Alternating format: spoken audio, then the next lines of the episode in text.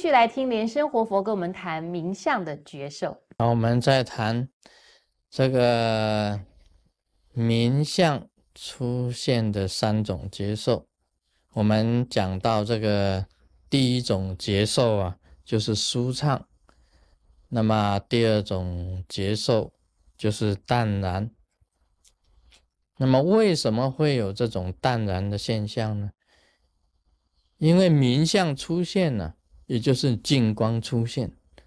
那么净光出现以后啊，你对每一件事情呢，你的看法就比较透彻。一般人看不了那么严，但是你能够看得又深又远，甚至于啊，你知道啊，世界上的一切事情，你都清楚明白。这个时候啊。你自然会产生淡然的现象，淡然的现象。这个好像你修行的境界高了，那你说你女朋友结婚了，啊，新娘不是你，啊，这个时候啊，一般人会很痛苦，哦，打击很沉重，甚至于改变你自己的人生观，整个都改变了。这个为情所困呢，就是最痛苦的一件事情。但事实上，你假如对事理很清楚了，你明相，你也应该要知道，这个感情的事情呢，也是空幻。本来呀，是同林鸟。是同龄的鸟，大限到来啊，各纷飞，都是一样要离的，只是早离跟晚离。到最后的生死大限一到，还是要离。所以有时候啊，早离、晚离、中离都不要紧。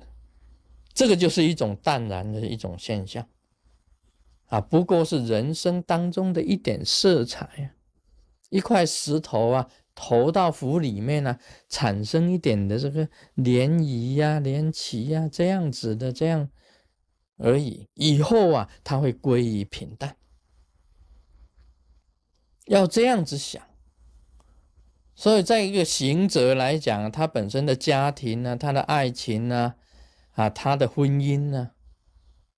其实，在我们看起来，一笑了之，也没什么。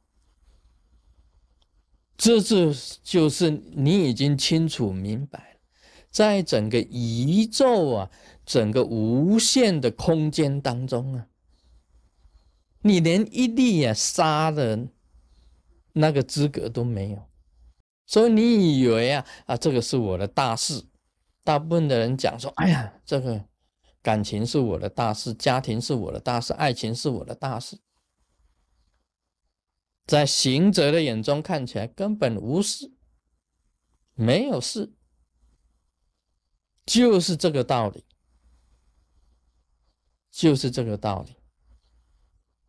所以得失之心呢，这个时候就完全淡然。在佛法里面讲啊。无得无失啊，没有得了，也没有失的。什么是得？什么是失啊？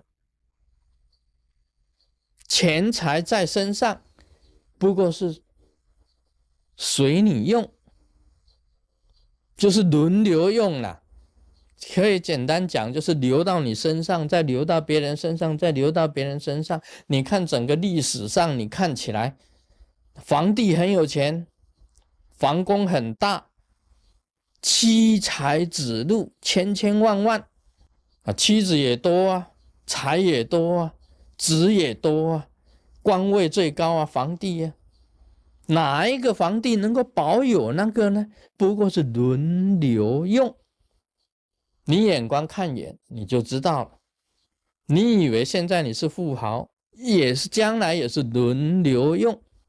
所以你对于这个能够看淡的话，这就是你名相出现，凡一切事淡然视之。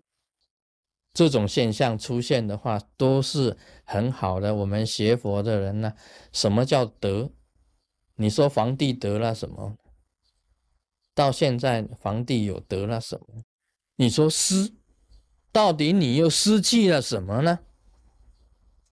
所以佛法讲了一句话：无得也无失。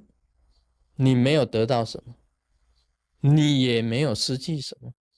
释迦牟尼佛也没有说法，释迦牟尼佛也有说法，也没有说法，都可以讲的。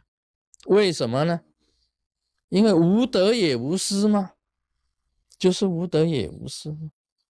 这种得失心啊，不放在心上啊，你就是淡然。这种现象产生出来，所以人家讲说，哎。有这个弟子跑掉了，跑离开真佛宗了，你会觉得怎么样啊？淡然。那么今天呢，皈依的啊，就今天一天呢，所皈依的人数就等于这个几一年之内跑掉的人数。一天呢，皈依的就等于一年跑掉的人数。那你会很高兴吗？淡然，两个字。我在常常想啊，当初我出生的时候啊，我的地址在哪里？我出生的时候只有我一个，哪里有什么地址？连一个地址都没有。我还没有办这个真佛宗的时候啊，哪里来的地址？没有啊。我到美国来第一次赚钱，四块钱，四块美金，我高兴的要死，半年才赚四块。那时候是写一篇文章啊，投稿这个《西华报》，他给我四块钱的稿费，我热的要死，买了几个鸡蛋，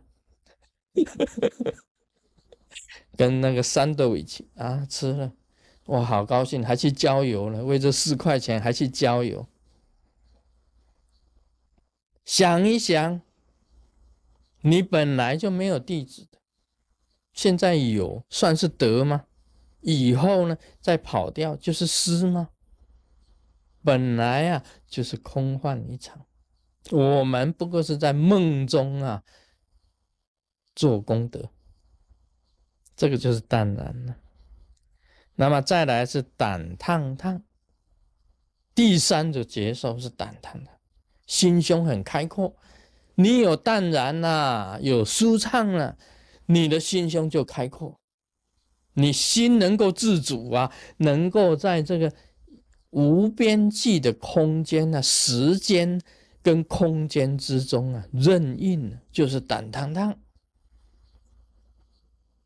任运是什么啊？自由自在。